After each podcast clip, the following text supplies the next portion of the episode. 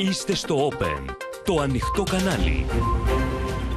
Κυρίες και κύριοι, καλησπέρα σας. Είμαι ο Νίκος Τραβελάκης και πάμε να δούμε μαζί τα νέα της ημέρας στο κεντρικό δελτίο ειδήσεων του Open που αρχίζει αμέσως τώρα. Σφοδρή σύγκρουση Μητσοτάκη Τσίπρα για τους μουσουλμάνους βουλευτές Ροδόπης και Ξάνθης. SOS από νησιά που μπαίνουν στην τουριστική περίοδο χωρίς βασικές ειδικότητες γιατρών. Δευονολόγο ψάχνει σπίτι εδώ και ένα χρόνο και ο οδηγός ασθενοφόρου μένει σε αποθήκη. Δεχόμαστε επίθεση. Δεν θέλω βουλευτές που θα κοιμούνται στα έδρανα, λέει η Ζωή Κωνσταντοπούλου για τις αποχωρήσεις υποψηφίων. Παρετήσεις και στο κόμμα Νίκη. Έρχονται νέες ανατιμήσεις έως 33% σε πάνω από 200 τρόφιμα απορριπαντικά και χαρτικά. Η διαδρομή και τα αξέχαστα τραγούδια του σπουδαίου Γιάννη Μαρκόπουλου που έφυγε από τη ζωή. Παραλήρημα Τραμπ μετά τις 37 νέες διώξεις για τα απόρριτα έγγραφα που έκρυβε ακόμα και στο μπάνιο του. Δεν θα μπω ποτέ φυλακή, λέει.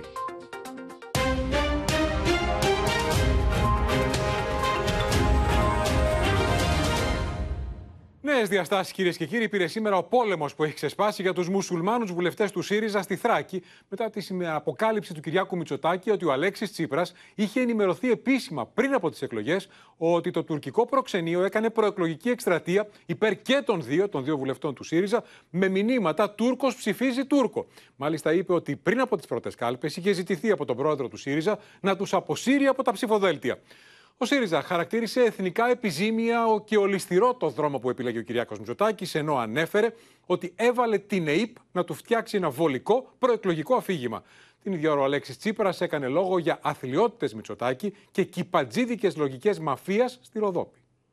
Φωτιές άναψε η δήλωση του Κυριάκου Μητσοτάκη ότι οι υποψήφιοι του ΣΥΡΙΖΑ Φερχάτ Οζγκιούρ στη Ροδόπη και Χουσέιν Ζεϊμπέκ στην Ξάνθη στηρίχθηκαν από το τουρκικό προξενείο και πως ο Αλέξης Τσίπρας είχε ενημερωθεί γι' αυτό προεκλογικά μέσω υπηρεσιακής οδού. Και σε αυτές τις εκλογές ε, υπήρχαν εντονότατες παρεμβάσεις ε, από το τουρκικό προξενείο υπέρ συγκεκριμένων υποψηφίων ε, στη Ροδόπη ε, και, στην, ε, και στην Ξάνθη ε, με μηνύματα τα Αυτά οποία. που είδαμε σήμερα στις ο, εφημερίδες. Τούρκος, ο Τούρκος ψηφίζει Τούρκο. Είχε ενημερωθεί απόλυτα για το γεγονός ότι το τουρκικό προξενείο έκανε ουσιαστικά προεκλογική εκστρατεία. Τον κύριο Φερχάτ και τον κύριο Ζεϊμπέκ μην τους βάλει στα ψηφοδέλτια. Αυτό ήταν το μήνυμα το οποίο σαφώς περάσαμε στον κύριο Τσίπρα. Για φτηνά προεκλογικά παιχνίδια με τη μουσουλμανική μειονότητα στη Θράκη κάνει λόγο ο ΣΥΡΙΖΑ, ενώ ο πρόεδρος του κόμματος αναφέρθηκε στην κόντρα που έχει ανάψει με τους υποψηφίους του. Όσο θυμάμαι τον εαυτό μου, είμαι 49 χρονών, 49 χρόνια. Πάντοτε οι μουσουλμάνοι συμπολίτε μας στη Ροδόπη επιλέγουν με τα δικά τους κριτήρια κάποιους μουσουλμάνους από όλα τα κόμματα. Όταν επιλέγαν από το Πασόκ και τη Νέα Δημοκρατία δεν υπήρχε πρόβλημα. Τώρα που επέλεξαν ΣΥΡΙΖΑ υπάρχει πρόβλημα. Είδα μια συνέντευξη σήμερα του κύριου Τσίπρα, ο οποίος μίλησε, λέει, για κυπατζίδικες πρακτικές. Αλήθεια. Αλήθεια, δεν μου λέτε γιατί έχει ε, η ΑΕΠ κλιμάκιο στην Κομωτινή και όχι στην Κοζάνη; Δεν καταλαβαίνουμε ακριβώς τι διακινδυνεύεται στη Θράκη αυτή τη στιγμή. Είχε προηγηθεί απάντηση του Αλέξη Τσίπρα σε ερώτηση αν είχαν τεθεί υπόψη του στοιχεία για προνομιακές σχέσεις των υποψηφίων του με το τουρκικό προξενείο. Αυτές οι κυμπατζίδικε λογικές με βρίσκουν αντίθετο και επαναλαμβάνω ότι είναι επικίνδυνες γιατί αν ανοίξει αυτή η συζήτηση για το ποιος έχει και ποιος δεν έχει σχέσεις, δεν θα τελειώσουμε εκεί. Την ίδια ώρα, ο ΣΥΡΙΖΑ περνά στην αντεπίθεση με αφορμή την επίσκεψη της Δόρα Μπακογιάννης στα μειονοτικά χωριά της Ροδόπης, κατηγορώντας την ότι εκβιάζει Έλληνες πολίτες. Ομολογώ ότι απογοητεύτηκα πάρα πάρα πολύ. Ψηφίζουν τα χανιά και δεν ψηφίζετε εσείς. Χρειαζόμαστε στήριξη. Διότι αν δεν μας στηρίξετε, τα πράγματα θα είναι πολύ δύσκολα. Όταν πήγε η κυρία Μπακογιάννη πάνω και τους απείλησε. Αν δεν ψηφίσετε Νέα Δημοκρατία θα περάσετε δύσκολα, τους είπε. Αυτές είναι λογικές μαφίας. Λυπάμαι για αυτή την έκφραση. Έχετε ακούσει κανένα εκβιασμό να γίνεται μπροστά σε 15 τηλεοπτικά κανάλια; Εγώ έχω μια μακροχρόνια σχέση με τη μειονότητα. Πάνω από 30 χρόνια. Και αυτό το οποίο πήγα και τους είπα είναι ότι χρειάζεται αυτή η σχέση εμπιστοσύνης με τη Νέα Δημοκρατία να αποδειχθεί και στην κάλπη. Η αδελφή του κυρίου Μητσοτάκη, κυρία Ντόρα Μπακογιάννη, το 2012 κατήλθε σε εκλογές με δικό της κόμμα. Έλαβε πανελλαδικά 2,56%, αλλά στη Ροδόπη 18%. Ήταν άραγε η εκλεκτή του τουρκικού προξενείου. Είχε κάνει κάποια συναλλαγή με τον Ερντογάν. Αντί να πετάει την μπάλα στην εξέδρα, ο ΣΥΡΙΖΑ και οι δύο υποψήφοι του πρέπει να απαντήσουν σε ένα και μόνο ερώτημα. Εκπροσωπούν και διεκδικούν την ψήφο της μουσουλμανικής ή της τουρκικής μειονότητας. άκουσα σε ένα βίντεο την κυρία Μπακογιάννη να μιλάει σε Έλληνες πολίτες με τον παλαιοκομματικό πελατειακό λόγο του 60 αυτόν που πρέπει να αφήσουμε πίσω αν θέλουμε να γίνουμε μια σύγχρονη ευρωπαϊκή χώρα. Από την άλλη οι κύριοι του ΣΥΡΙΖΑ πρέπει να μας πούνε πώς ανέχονται στελέχη τους να μιλούν για τουρκική μειονότητα στη Θράκη ενώ είναι καθαρή η συνθήκη της Λοζάνης κύριε Τσίπρα. Όποιος εκβιάζει κατοίκους της Θράκη. Όποιος πηγαίνει ομά και τους λέει με στεναχωρέσατε και την άλλη φορά αν δεν ψηφίσετε εμάς, θα σας κάνω τον βίο αβίωτο, είναι ομός εκβιαστής. Μένουμε στο θέμα. Πάμε Στέλλα Παμιχαήλ. Στέλλα, καλησπέρα. Γιατί το θέμα των μουσουλμάνων βουλευτών του ΣΥΡΙΖΑ στη Ροδόπη και την Ξάνθη αναδεικνύεται από τη Νέα Δημοκρατία σε μείζον θέμα της προεκλογικής περίοδου. Έτσι είναι και οι νέες καταγγελίες που έκανε ο Κυριάκος Μητσοτάκης δίνουν πλέον και μια νέα διάσταση στην κόντρα μεταξύ Νέας Δημοκρατίας και ΣΥΡΙΖΑ.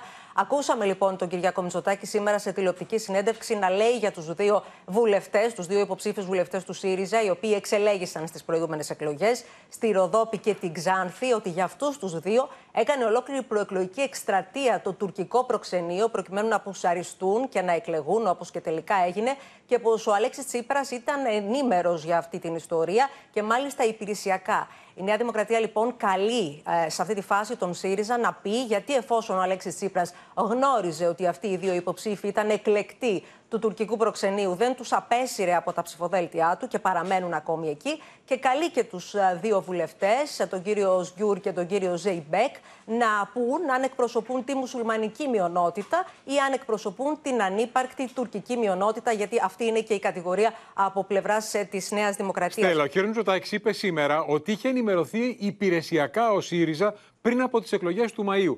Το επιβεβαιώνει αυτό ο ΣΥΡΙΖΑ; Ο ΣΥΡΙΖΑ μιλάει, Νίκο, για κατασκευασμένες καταγγελίες.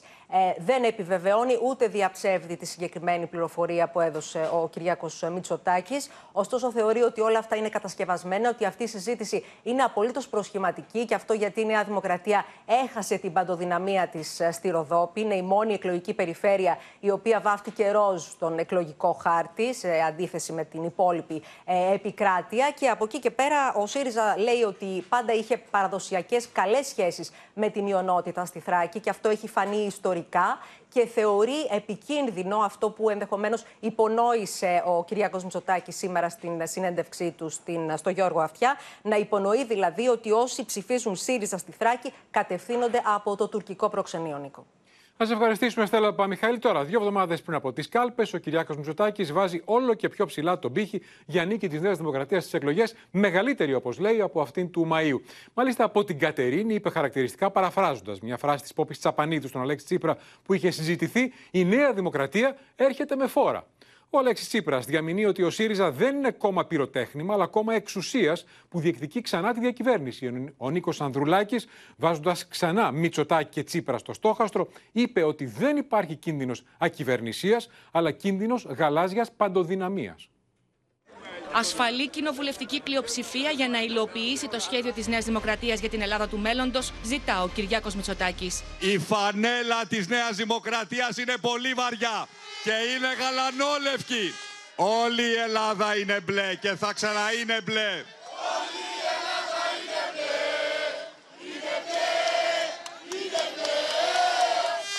Τώρα σκεφτόμουν να το πω αυτό, αλλά άντε θα το πω. Η Νέα Δημοκρατία έρχεται με φόρα στην κάλπη της, της 25ης Ιουνίου. Μόνο ένας ισχυρός ΣΥΡΙΖΑ μπορεί να ανακόψει την νεοφιλελεύθερη επέλαση στην κοινωνία και την εργασία, τόνισε ο Αλέξης Τσίπρας, μιλώντας σε εργαζόμενους του ιδιωτικού και δημοσίου τομέα. Ο ΣΥΡΙΖΑ δεν είναι ένα πυροτέχνημα. Βρίσκεται εδώ και μια δεκαετία σε θέσεις μάχης, όχι ως κόμμα διαμαρτυρίας, ούτε ως κόμμα συμπλήρωμα της δεξιάς διακυβέρνησης βρίσκεται ως κόμμα εξουσίας που διεκδικεί τη διακυβέρνηση προς όφελος των δυνάμεων της κοινωνίας. Δεν παίξαμε το παιχνίδι της τοξικότητας, των fake news, της χιδεότητας. Κρατήσαμε ψηλά το επίπεδο του πολιτικού διαλόγου. Μιλήσαμε με επιχειρήματα.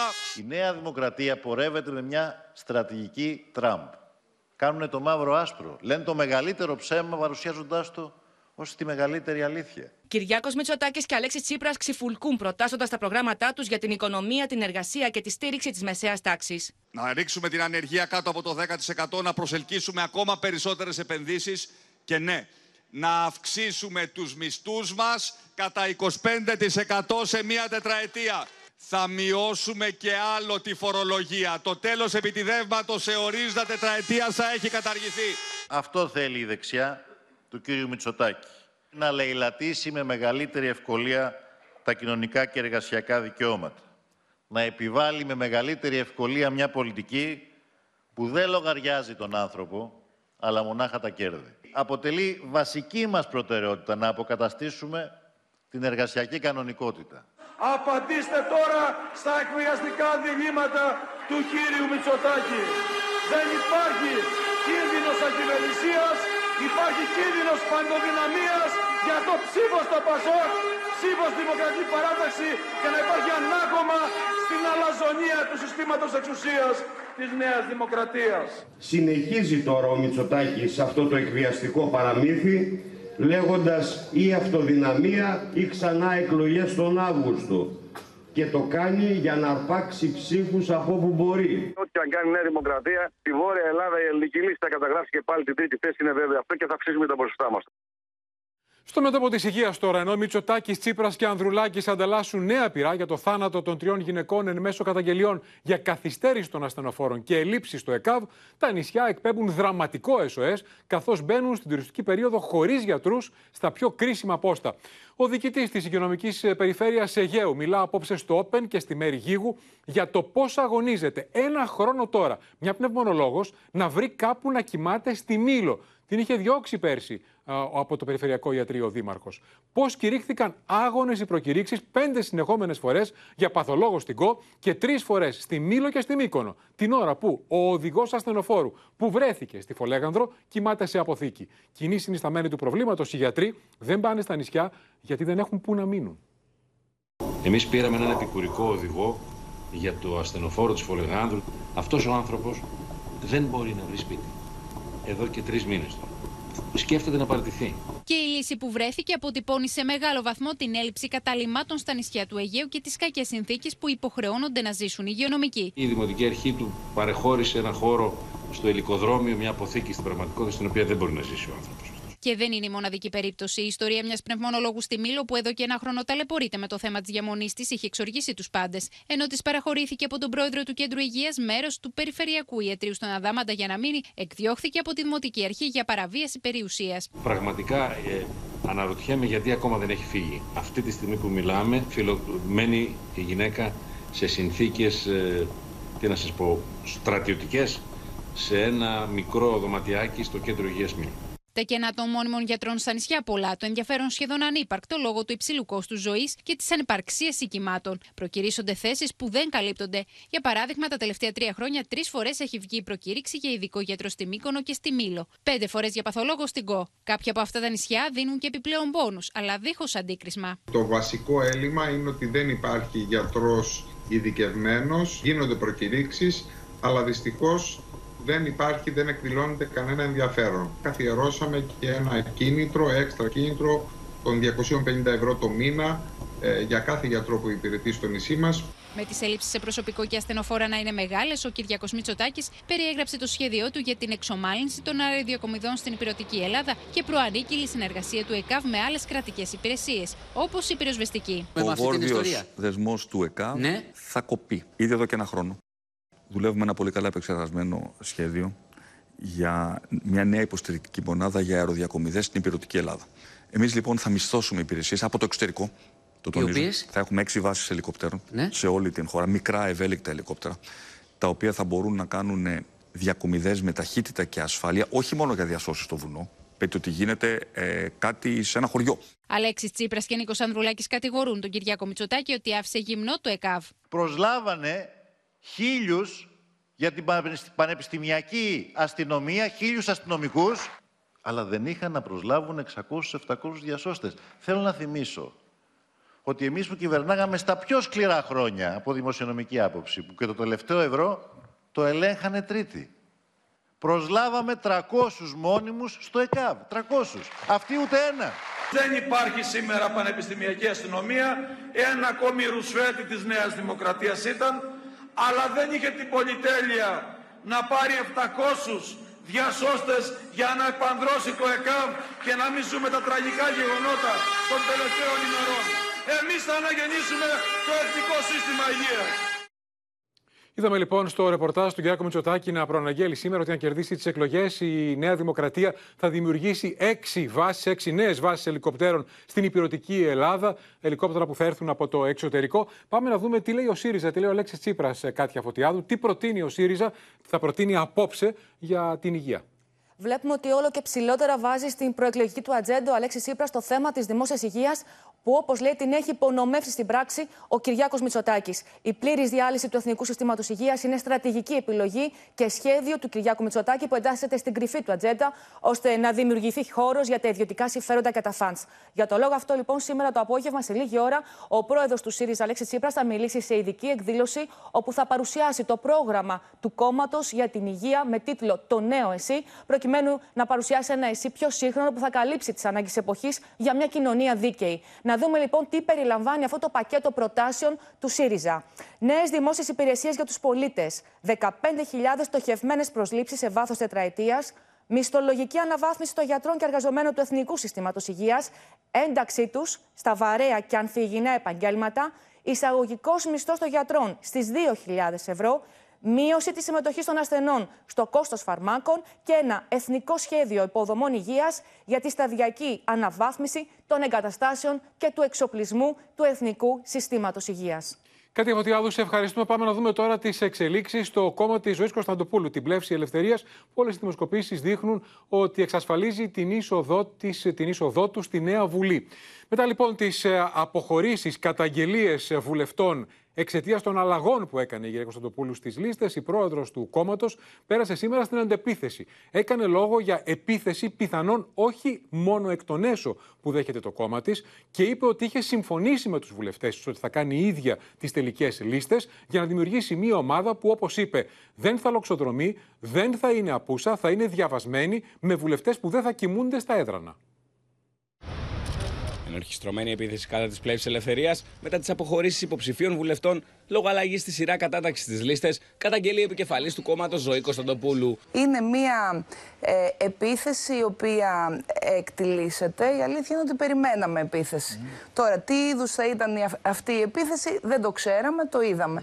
Περιμέναμε όμως μία επίθεση. Επίθεση εκ των έσω τώρα δέχεστε όμως. Ε, δεν είναι, εν πάση περιπτώσει, ερευνητέ αν είναι εκ των έσω, με την έννοια ότι ε, έχει συγκεκριμένα χαρακτηριστικά. Η επικεφαλής της πλεύσης ελευθερίας εξήγησε πως οι αλλαγές στη σειρά εκλογής των υποψηφίων έγιναν διότι η ίδια επιθυμεί τη συγκρότηση μιας συμπαγούς κοινοβουλευτικής ομάδας. Μια κοινοβουλευτική ομάδα η οποία θα είναι παρούσα, θα ενεργεί συγκροτημένα, θα υπερασπίζεται τους πολίτες, θα αντιμάχεται τα αντισυνταγματικά και αντιδημοκρατικά νομοσχέδια, θα υπερασπίζεται την κοινωνία.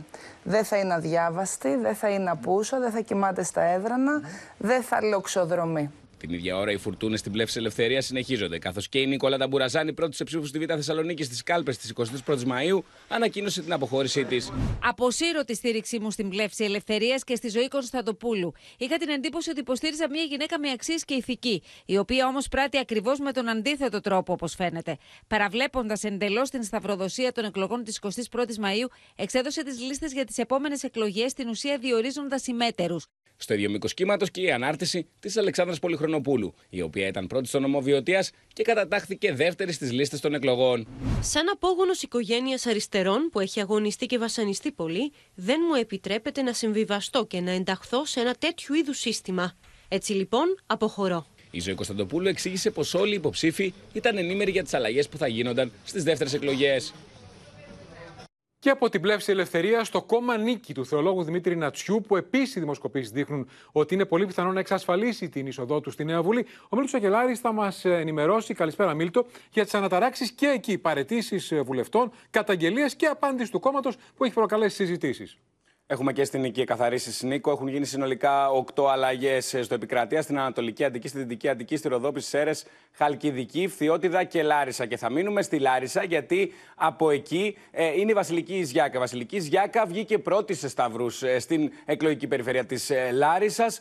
Όμως, μετά από αλλαγές που κάνει ο Δημήτρης Νατσιός, δεν θα είναι ίδια στο ψηφοδέλτιο. Να πούμε ότι έχει κάνει μια αιχμηρή ανακοίνωση κατά του κυρίου Νατσιού. Λέει λοιπόν χαρακτηριστικά πως στη θέση της τοποθετήθηκε ο αντιπρόεδρος του κόμματος. Δυστυχώς, παρά την τιμητικότατη απόφαση των συμπατριωτών μου να με ανεβάσω στην πρώτη θέση σε αριθμό ψήφων, η απόφαση του βουλευτηρίου της Νίκης τη Δευτέρα 5 Ιουνίου ήταν να τοποθετηθεί στην πρώτη θέση της λίστας για την εκλογική περιφέρεια της Λάρισας ο αντιπρόεδρος της Νίκης Γεώργιος Ρούντας, δικηγόρος και πολιτικός επιστήμονας από την Αθήνα, με καταγωγή από τα Ζαχοροχώρια Υπήρου και την Κόρινθο. Λέει λοιπόν πως δεν έχει καμία σχέση με την περιοχή της, με την περιοχή της Λάρισας όπου ήταν πρώτη Σταυρούς. Να δούμε, Νίκο, και την ανακοίνωση του κόμματος Νίκη που αναφέρεται σε τρία βασικά κριτήρια ε, με τα οποία επιλέγησαν όλοι οι υποψήφοι. Ενώπιση των κρίσιμων προβλημάτων της χώρας, τα κριτήρια αξιολόγησης για τη βελτίωση, για τη βέλτιστη κοινοβουλευτική εκπροσώπηση κατά προτεραιότητα είναι πρωτίστω το μαδικό και θεσιαστικό πνεύμα της νίκης. Δεύτερο, χαρακτηριστικά όπως το γνωστικό υπόβαθρο εμπειρία και εξειδίκευση. Και τέλος, ασφαλώς, η σειρά σταυροδοσίας των τελευταίων εκλογών. Βάζουν δηλαδή τελευταίο κριτήριο. Τρίτο κριτήριο. τρίτο, τρίτο κριτήριο ακριβώς τη σταυροδοσία των τελευταίων εκλογών. Και αυτό είναι που έχει ανάψει τις φωτιές, γιατί ενώ στα άλλα κόμματα έχει διατηρηθεί αυτές οι εκλογές γίνονται με λίστα, όχι με σταυρό, δεν θα βάλουμε σταυρό. Έχει διατηρηθεί η σειρά με βάση τη σταυροδοσία και στην πλεύση τη ελευθερίας και στην νίκη γίνονται αλλαγές στη σειρά και κάποιοι που θεωρητικά θα ήταν σε εκλόγιμη θέση πηγαίνουν παρακάτω και μπαίνουν άλλοι που ή δεν ήταν στα ψηφοδέλτια ή ήταν πιο κάτω στην σειρά της σταυροδοσίας. Να σε ευχαριστήσουμε, Μίλτο Σακελάρη. Πάμε τώρα στο μέτωπο της ακρίβειας που δεν έχει τέλος, κυρίες και κύριοι, η λίστα των ανατιμήσεων. Καθώς οι πληροφορίες αναφέρουν ότι έρχονται τις επόμενες ημέρες νέες ανατιμήσεις έως 33% σε τρόφιμα, σε χαρτικά και σε απορριπαντικά. Επιπλέον αυτών που έχουμε δει. Ταυτόχρονα όμως έρχονται και μειώσεις έως 10% σε 50 προϊόντα. Την ίδια ώρα η Ευρωπαϊκή Κεντρική Τράπεζα προαναγγέλει νέα αύξηση επιτοκίων για την ερχόμενη Πέμπτη.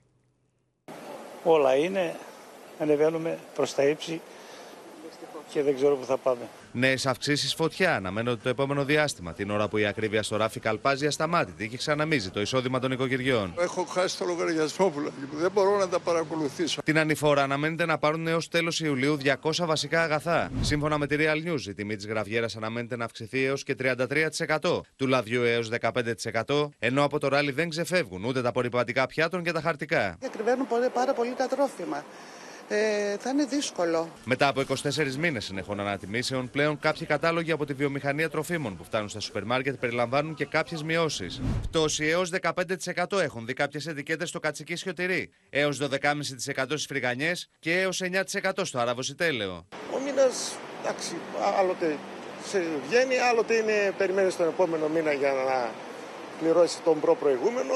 Συνολικά από τις αρχές του χρόνου μέχρι και το τέλος Ιουνίου εκτιμάται ότι θα έχουν ανατιμηθεί τουλάχιστον 1.500 βασικά αγαθά. Με τις αυξήσεις στο δίκτυο τροφίμων να κινούνται με διψήφιο ρυθμό από το Μάιο του 2022.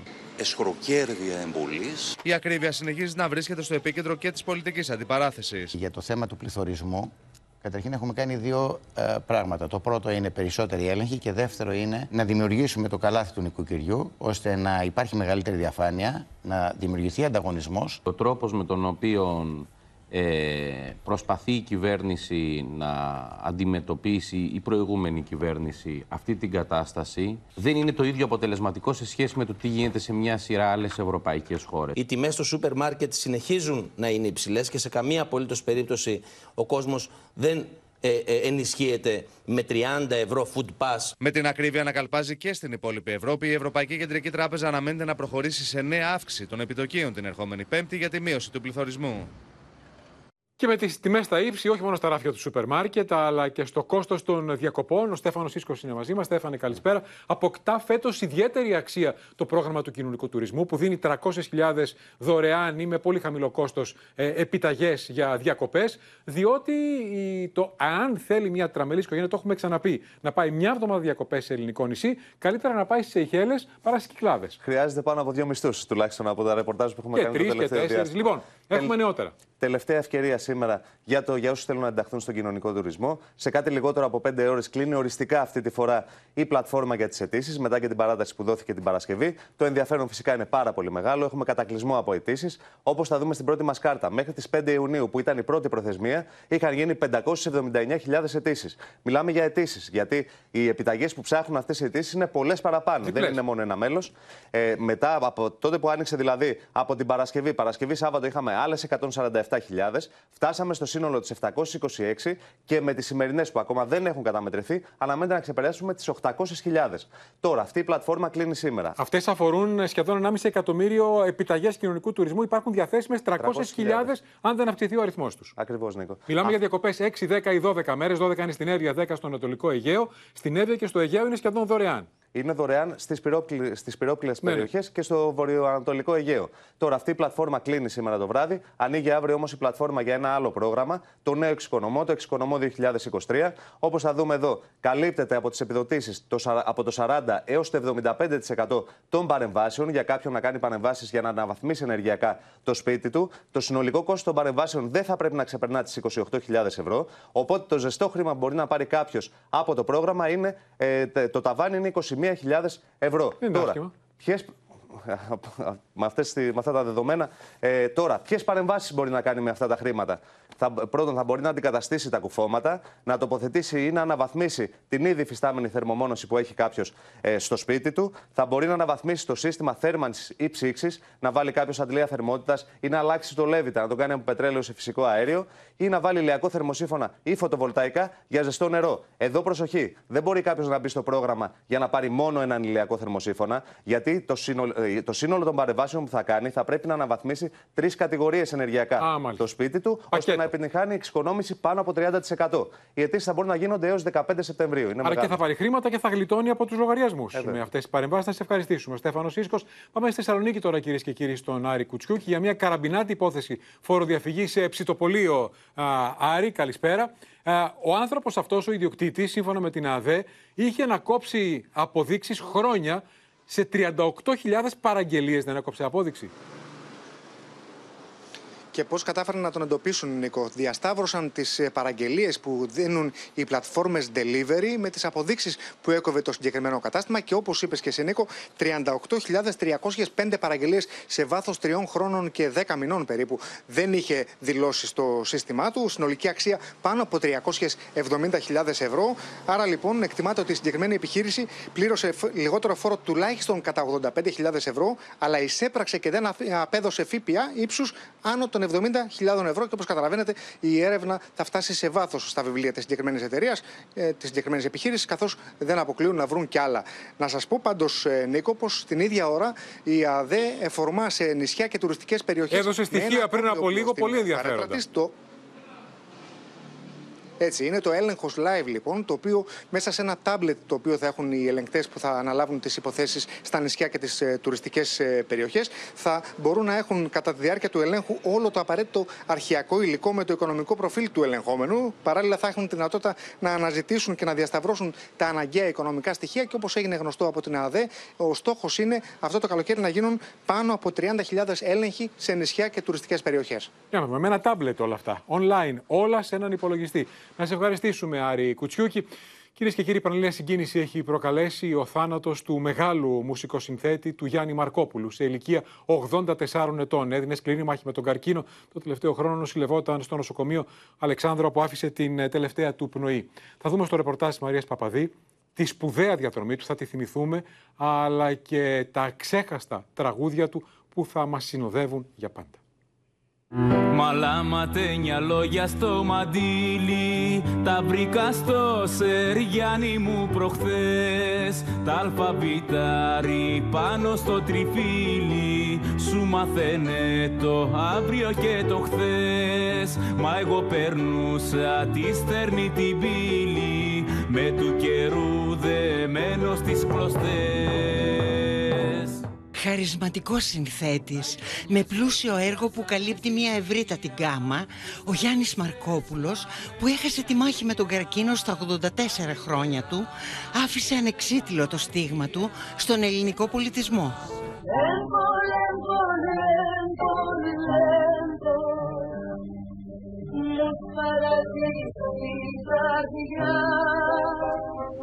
Αντίο μεγάλε δάσκαλε. Σε λάτρεψαν οι Έλληνες για το μεγαλείο της μουσικής σου. Το μήνυμα είναι ένα και μοναδικό. Από το σκοτάδι στο φως. Αυτή η μετάβαση είναι και το πρόβλημα που θέτει η τέχνη στον 20ο αιώνα. Ζάβαρα κατρανέ μια, ζάβαρα κατρανέ μια. μικροί οι αποχαιρετισμοί, ενίοτε αναπόφευκτοι. Όμως ο Γιάννης απλόχερα μας άφησε μια σπουδαία παρακαταθήκη και έτσι θα είναι πάντα κοντά μας. Συλληπιτήρια στην οικογένειά του. Τα λόγια και τα χρόνια τα χαμένα και τους καημούς που σκέπασε καπνός Από νωρίς άνοιξε το προσωπικό του δρόμο στην ελληνική μουσική, προτείνοντας επιστροφή στις ρίζες, που σημαίνει, όπως έλεγε ο ίδιος, σχεδιασμό του μέλλοντος και επιστροφή στο αιώνιο και το ολεθινό, στην αρχαίγονη μουσική, μπολιασμένη με τη σύγχρονη. Κάτι κατάφερα να υπηρετήσω αυτό που λέμε την τέχνη τη μεγάλη που βγαίνει και συνεχίζεται μέσα από την παράδοση. Η παράδοση που είναι το μέλλον του ανθρώπου.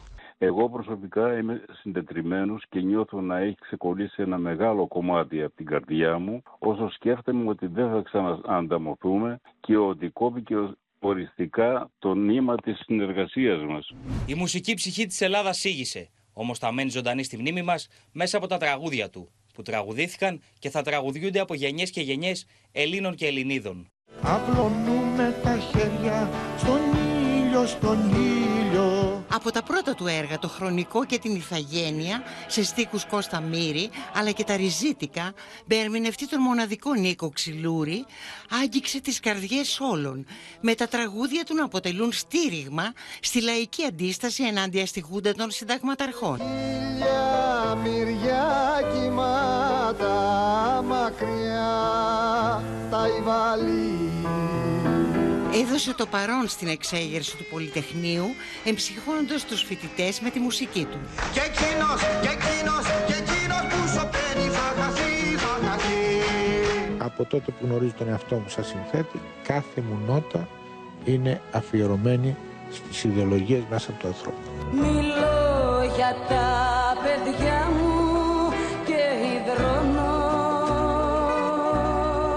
Στην μεταπολίτευση συνεργάστηκε με τον Μάνο Ελευθερίου, τον Γιώργο Σκούρτη, τον Κώστα Βίρβο και τον Μιχάλη Κατσαρό στους κύκλους τραγουδιών Θητεία Μετανάστες Θεσσαλικός Κύκλος και Οροπέδιο που άφησαν εποχή.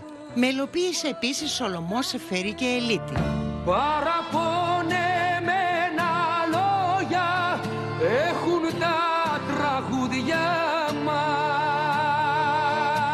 Σπουδαίος, ανατρεπτικός, ευφυής, πρωτοπόρος. Τα επίθετα για τον Γιάννη Μαρκόπουλο υπολείπονται της αξίας του. Ένας πραγματικά μεγάλος συνθέτης, σπουδαίος δημιουργός, με ανεκτήμητο πρωτότυπο έργο και προσφορά. Γιάννη μου, σε ευχαριστώ για όλα μέσα από την καρδιά μου. Βασιλική, Λέγκα, έχετε τη σκέψη και την αγάπη μου.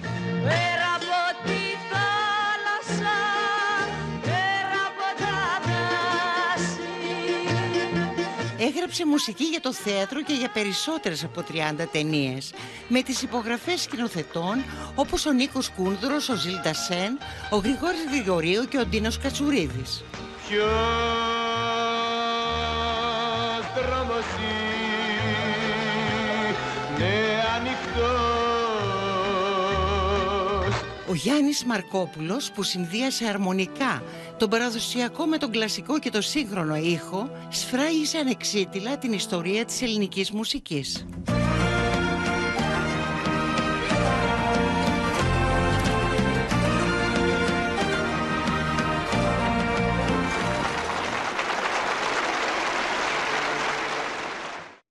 Τελευταίο χειροκρότημα για τον μεγάλο Γιάννη Μαρκόπουλο. Αυτό το, το Who Pays the Ferryman, ποιος πλέον το βαρκάρι, είχε γίνει διεθνής επιτυχία. Ο μεγάλος συνθέτης έφυγε, τα τραγούδια του θα μας τον θυμίζουν για πάντα. Πάμε τώρα κυρίες και κύριοι στα σύνορα. Πάμε στα λειτουργικά σύνορα στον Εύρο, όπου αυξάνεται συνεχώς ο αριθμός των μεταναστών που επιχειρούν να περάσουν από την Τουρκία στη χώρα μας. Είναι χαρακτηριστικό ότι έχουν συλληφθεί διπλάσιοι σε σχέση με το αντίστοιχο διάστημα του Μαΐου, τις πρώτες 10 ημέρες του Ιουνίου. Οι αρχές ενισχύουν τα μέτρα ασφαλείας, ενώ ταυτόχρονα επεκτείνουν κατά 100 μέτρα τον φράκτη απέναντι από την νησίδα της Νέας Βίσας. Μεγάλη πίεση καταγράφεται τις τελευταίες ημέρες σε σημεία του Εύρου όπου δεν έχει επεκταθεί ακόμη ο φράχτης και καθημερινές είναι οι συλλήψεις.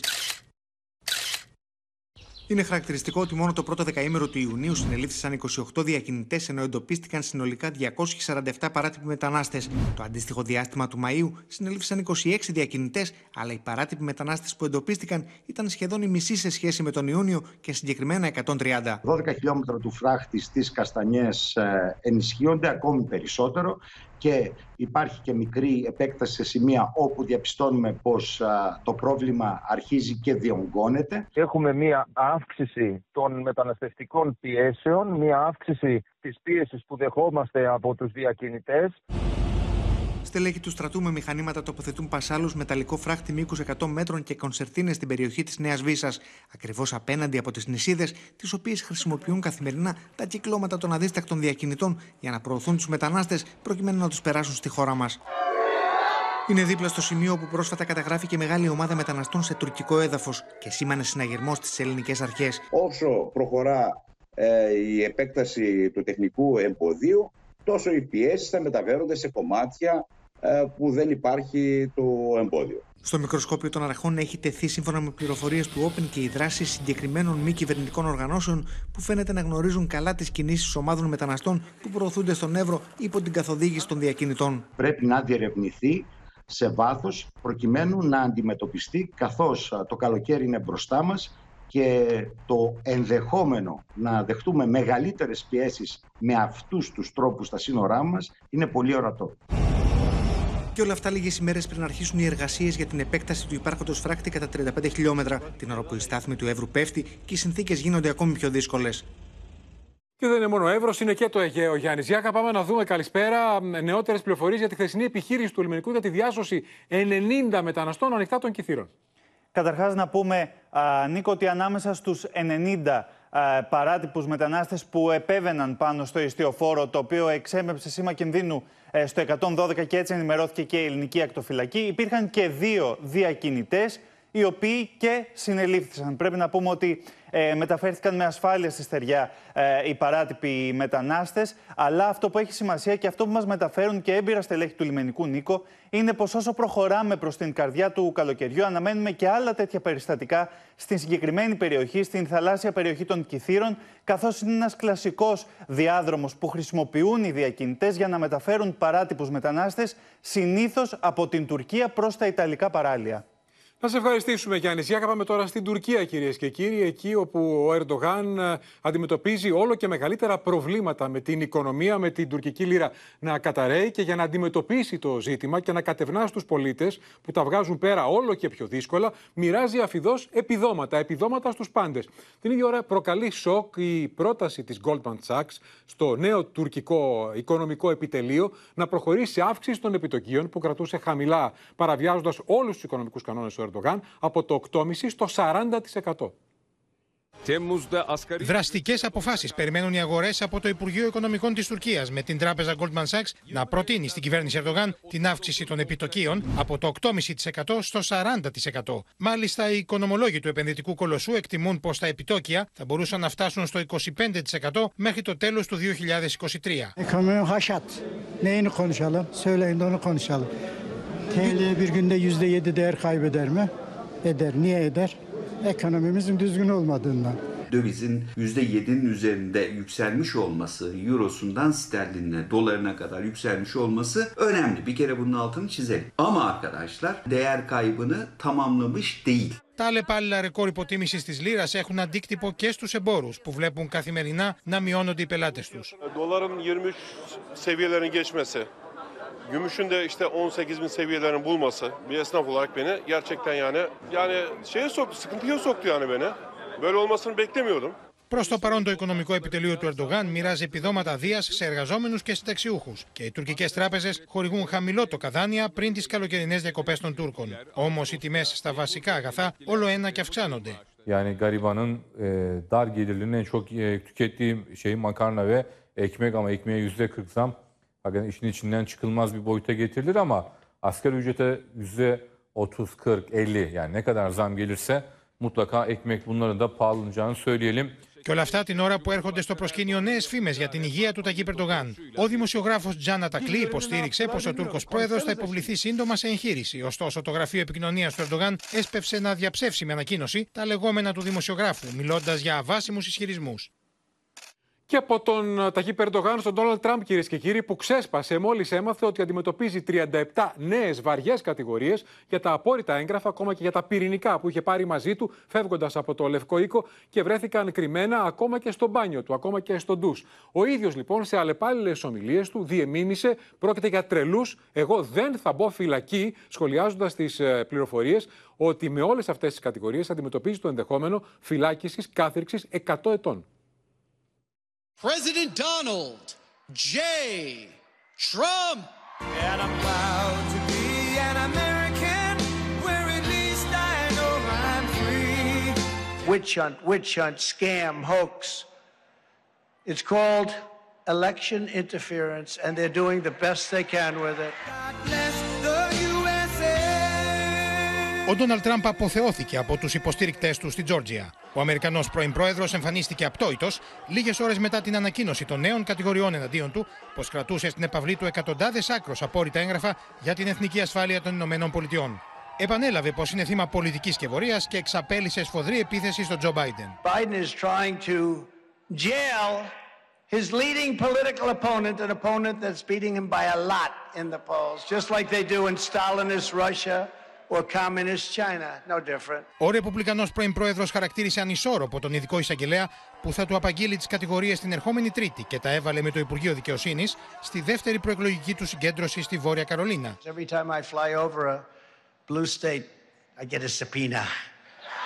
We want him before the grand jury. And we stand up to the fake news media, which is seriously bad. Πρόκειται για τη δεύτερη δίωξη του Τραμπ μέσα σε δύο μήνες. Όμως εκείνος είναι πεπισμένος ότι δεν θα μπει φυλακή και πως δεν θα υπάρξουν εμπόδια στην πορεία του προς το Λευκό Οίκο. On November 5th, 2024, we're going to stand up to the corrupt political establishment. We're going to evict a totally corrupt president, Joe Biden, from the White House. Αναλυτές εκτιμούν πως η προεκλογική εκστρατεία του Τραμπ δεν θα αντιμετωπίσει ουσιαστικό νομικό κόλλημα εξαιτίας των περιπετειών του με τη δικαιοσύνη. Την ώρα που μια νέα δημοσκόπηση τον φέρνει να προηγείται με 23 μονάδες διαφορά από τον εσωκομματικό του αντίπαλο Ρον Τεσάντης. Ωστόσο, υπάρχουν και οι φωνές εκείνων των Ρεπουμπλικανών που δεν θέλουν να τον δουν ξανά στο Λευκό Οίκο. a lonely, self consumed, self serving mirror hog is not a leader. Σημαντικές εξελίξεις στη Σκωτία, κυρίες και κύριοι, όπου συνελήφθη η πρώην Πρωθυπουργός. Θα μας ενημερώσει η Άννα Μαρία Κοφίτσα. Άννα Μαρία, καλησπέρα. Γιατί; Νίκο, οι αστυνομικοί συνέλαβαν και ανακρίνουν την 52χρονη πρώην Πρωθυπουργό της Σκωτίας στο πλαίσιο της έρευνας για τη χρηματοδότηση και τα οικονομικά του Εθνικού Κόμματος στην περίοδο που ίδια ήταν αρχηγός της παράταξης. Η αστυνομική έρευνα εξετάζει το τι συνέβη με περίπου 600.000 λίρες που συγκεντρώθηκαν από υποστηρικτές του κόμματος το 2017, χρήματα που είχαν δεσμευθεί αλλά δεν εμφανίστηκαν ποτέ στους λογαριασμούς του κόμματος. Η Στέρτζιον είχε παραιτηθεί από την Πρωθυπουργία τον Φεβρουάριο έπειτα από 8 χρόνια στο αξίωμα. Να σου πω ότι και τον Απρίλιο είχε συλληφθεί για να κριθεί και ο σύζυγός της, ο Πίτερ Μιούρελ. Όμως αφέθηκε ελεύθερος χωρίς να του απαγγελθούν κατηγορίες. Τώρα, αυτή την ώρα στη Βρετανία η παρέτηση του Μπόρις Τζόνσον. Αυτό είναι το άλλο μέτωπο. Εκτός από την σύλληψη λοιπόν της Τέρτζιον, έχει ανάψει φωτιές η παρέτηση του Τζόνσον και ζητεί αντιπολίτευση πρόορε εκλογές. Ακριβώς. Έχει προκαλέσει ντόμινο πολιτικών αντιδράσεων η παρέτησή του από βουλευτή. Με τον ηγέτη του αντιπολιτευόμενου κόμματος, εργατικού κόμματος του Κυρ Στάρμερ, να ζητά τη δεξιαγωγή πρόωρων εκλογών. Τώρα, μετά τον Τζόνσον, άλλοι δύο βουλευτές, στενοί του σύμμαχοι, παρετήθηκαν και ο Στάρμερ κατηγόρησε τον Πρωθυπουργό, τον Ρίση Σούνακ, πως έχει χάσει πλέον τον έλεγχο της κοινοβουλευτικής τους ομάδας, χαρακτηρίζοντας τον ίδιο αδύναμο και την παράταξή του χαοτική. Να σε ευχαριστήσουμε, Άννα Μαρία, στα μέτωπα του πολέμου στην Ουκρανία τώρα, κυρίες και κύριοι. Η Ρωσία ανακοίνωσε νωρίτερα ότι πολεμικό της πλοίο στη Μαύρη Θάλασσα δέχθηκε επίθεση από ουκρανικά α, τηλεκατευθυνόμενα πλοιάρια, ενώ περιπολούσε σε αγωγούς που μεταφέρουν φυσικό αέριο στην Τουρκία. Την ίδια ώρα, Κίεβο και Μόσχα έδιναν τελείως διαφορετική εκδοχή για το αν πέτυχε ή όχι η ουκρανική αντεπίθεση, ενώ έφτανε στα άκρα ο πόλεμος του ηγέτη των μισθοφόρων της Βάγνερ Πριγκόζιν με τον Ρώσο Υπουργό Άμυνας Σοϊγκού. Με την Ουκρανική αντεπίθεση να βρίσκεται σε πλήρη εξέλιξη, η Μόσχα ανακοίνωσε ότι απέκρουσε επίθεση σε ρωσικό πολεμικό πλοίο του στόλου της Μαύρης Θάλασσας με μη επανδρομένα σκάφη, ενώ αυτό βρισκόταν σε περιπολία κοντά στους αγωγούς που μεταφέρουν φυσικό αέριο στην Τουρκία. Οι Ρώσοι υποστηρίζουν ότι οι επιθετικές ενέργειες των Ουκρανών δεν έχουν φέρει ως τώρα αποτέλεσμα και μάλιστα το Γενικό Επιτελείο Στρατού, δείχνοντας αυτές τις εικόνες, ανακοίνωσε ότι ο Ουκρανικός στρατός υπέστη βαριές απώλειες. Οι συνολικές απώλειες των Ουκρανικών δυνάμεων στις προαναφερθήσεις περιοχές μέσα σε μία ημέρα έφτασαν έως και τους 300 στρατιώτες. Τα 9 άρματα μάχης συμπεριλαμβανομένων 4 Λέοπαρντ και 11 τεθωρακισμένα οχήματα μάχης. Το Κίεβο από την πλευρά του δίνει εντελώ διαφορετική εικόνα, καθώ ανακοινώνει πω χθε σκοτώθηκαν 980 Ρώσοι στρατιώτε και καταστράφηκαν 17 τεθωρακισμένα άρματα. Την ίδια ώρα η διαμάχη μεταξύ Σοϊγκού και Πριγκόζιν συνεχίζεται, με αφορμή αυτή τη φορά ανακοίνωση του Ρωσικού Υπουργείου Άμυνα, σύμφωνα με την οποία πρέπει να υπάρξει αναλυτική απογραφή όσων μάχονται στο μέτωπο, στο πλευρό του Ρωσικού στρατού. министром обороны Российской Федерации подписан приказ, которым определен порядок организации служебной деятельности добровольческих организаций. Вагнер не будет подписывать никаких контрактов с Шойгу. К сожалению, такой эффективности большинство воинских частей не обладает. И именно из-за того, что Шойгу не может нормально управлять воинскими формированиями. Κίεβο και Μόσχα εμένουν στην εκτόξευση αλληλοκατηγοριών για τις επιθέσεις της πληγής στις περιοχές της Χερσόνας μετά την ανατείναξη του φράγματος Νόβα Καχόφκα. Με τις ρωσικές αρχές από την πλευρά τους να καταγγέλουν ότι δύο τηλεκατευθυνόμενα μη επανδρομένα αεροσκάφη συνετρίβησαν τις πρώτες πρωινές ώρες στην περιφέρεια Καλούγκα της Ρωσίας σε μια ουκρανική απόπειρα να χτυπηθεί ρωσικό έδαφος. Επιστρέφουμε εδώ κυρίες και κύριοι και πάμε στην Μύκονο για να δούμε νεότερα αλλά και αποκλειστικό βίντεο από το νέο όργιο παρανομίας σε παραλία αυτή τη φορά στο καλό λιβάδι από γνωστό κλαμπ που είχε καταλάβει αυθερέτω έκταση 500 τετραγωνικών. Μόνο που βρήκε το δάσκαλό του στο πρόσωπο ενός δικηγόρου που απλώς πήγε να κολυμπήσει. Στο βίντεο ντοκουμέντο φαίνεται ο φράχτης που είχε σηκώσει beach bar στην παραλία Καλό Λιβάδι της Μικόνου, παρεμποδίζοντας την πρόσβαση σε αυτή, καθώς και τα σετ με ομπρέλες και ξαπλώστρες που εκτείνονταν παράνομα σε 500 τετραγωνικά μέτρα στον Αιγιαλό.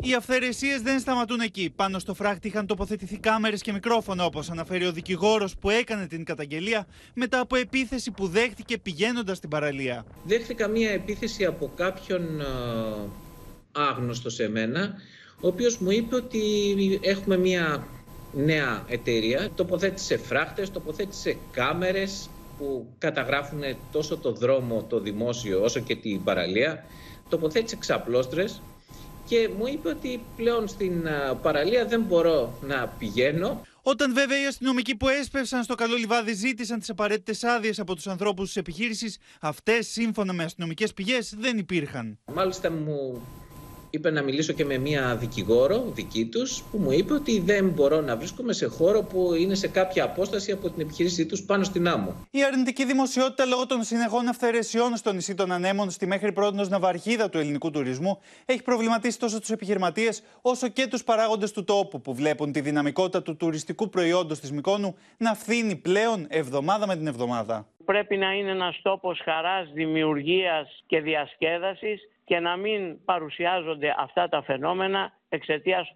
των λίγων που ήρθαν εδώ και με την ανορχή της Δημοτικής Αρχής αυθαιρέτησαν σε μεγάλο βαθμό με αποτέλεσμα να αναγκαστεί το κράτος και ο ίδιος ο Πρωθυπουργός να επέμβει. Αμέσως μετά την έφοδο της αστυνομίας ζητήθηκε να γίνει αυτοψία για τις καταγγελόμενες αυθαιρεσίες στην παραλία Καλό Λιβάδι από τις αρμόδιες υπηρεσίες.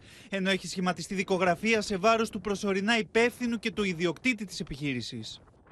Και από το όργιο αυθαιρεσίας στη Μύκονο, κυρίες και κύριοι, στα όσα συμβαίνουν στους ελληνικούς δρόμους. Αυξάνονται συνεχώς τα ατυχήματα και υπάρχει εξήγηση. Την απάντηση τη δίνουν οι ίδιοι οι οδηγοί. Όπως αποκαλύπτει η έρευνα του Ευρωβαρόμετρου, 8 στους 10 Έλληνες οδηγούς παραδέχονται ότι ενώ οδηγούν, μιλούν στο κινητό τους τηλέφωνο. Ένας στους 10 λέει ότι έχει οδηγήσει υπό την επίρρεια ε, ναρκωτικών. Ένας στους 10 ότι έχει οδηγήσει μεθυσμένος. Και ένας στους 4 λέει ότι έχει αποκοιμηθεί στο τιμόνι. Ώρα 2 το μεσημέρι μπροστά στο λευκό πύργο οδηγεί και μιλάει στο κινητό. Άλλος οδηγός στην Εγνατία κάνει αναστροφή παρά το απαγορευτικό και άλλος παραβιάζει το κόκκινο. Η ίδια εικόνα και στο κέντρο της Αθήνας. Αναβάτες μηχανής δεν φορούν κράνος με το τηλέφωνο στο χέρι και άλλοι σε αυτοκίνητο δεν φορούν ζώνες. Οι δύο δεν φορούσαν ζώνη. Είναι μόνο μερικές από τις παραβάσεις που καταγράψαμε με την κάμερα του Open και δείχνουν ότι οδηγούμε επικίνδυνα. Πολύ επικίνδυνα και επιθετικά.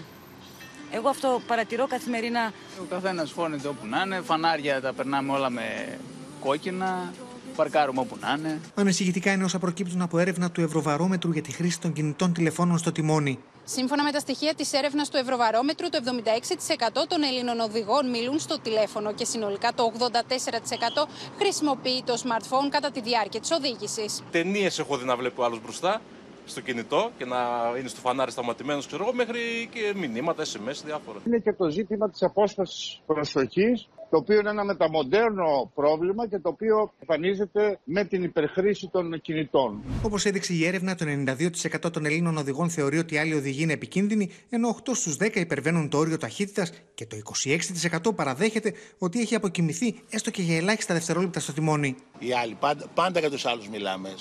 Στην Ελλάδα είναι, είναι γνωστό αυτό ότι μιλάμε για τους άλλους. Σοκαριστικά είναι και τα στοιχεία για τη χρήση αλκοόλ και ουσιών. Το 15% παραδέχεται ότι έχει προκαλέσει ατύχημα εξαιτίας της υπερβολικής κατανάλωσης και ένας στους 10 οδηγούς έχει οδηγήσει μετά από χρήση ναρκωτικών ουσιών. Κινδυνεύουμε να πάει στιγμή. Πολύ νεολαία, πολύ πίνη. Είναι πολύ επικίνδυνο. Οι Έλληνες οδηγοί είναι ευέξαπτοι με το 63% να παραδέχεται ότι διαπληκτίζεται με τους άλλους οδηγούς και το 60% κορνάρει άσκοπα. Ένας στους 4 κατεβαίνει από το αυτοκίνητο για να μαλώσει και το 86% έχει φοβηθεί από την επιθετική συμπεριφορά άλλων οδηγών. Όλα αυτά μην αναρωτιόμαστε πώς γίνονται τόσα ατυχήματα στους δρόμους. Μια δυσάρεστη είδηση τώρα, κυρίες και κύριοι, έφυγε από τη ζωή ο πρώην Υπουργός Παναγιώτης Χατζηνικολάου από τα ιστορικά στελέχη της Νέας Δημοκρατίας σε ηλικία 91 ετών.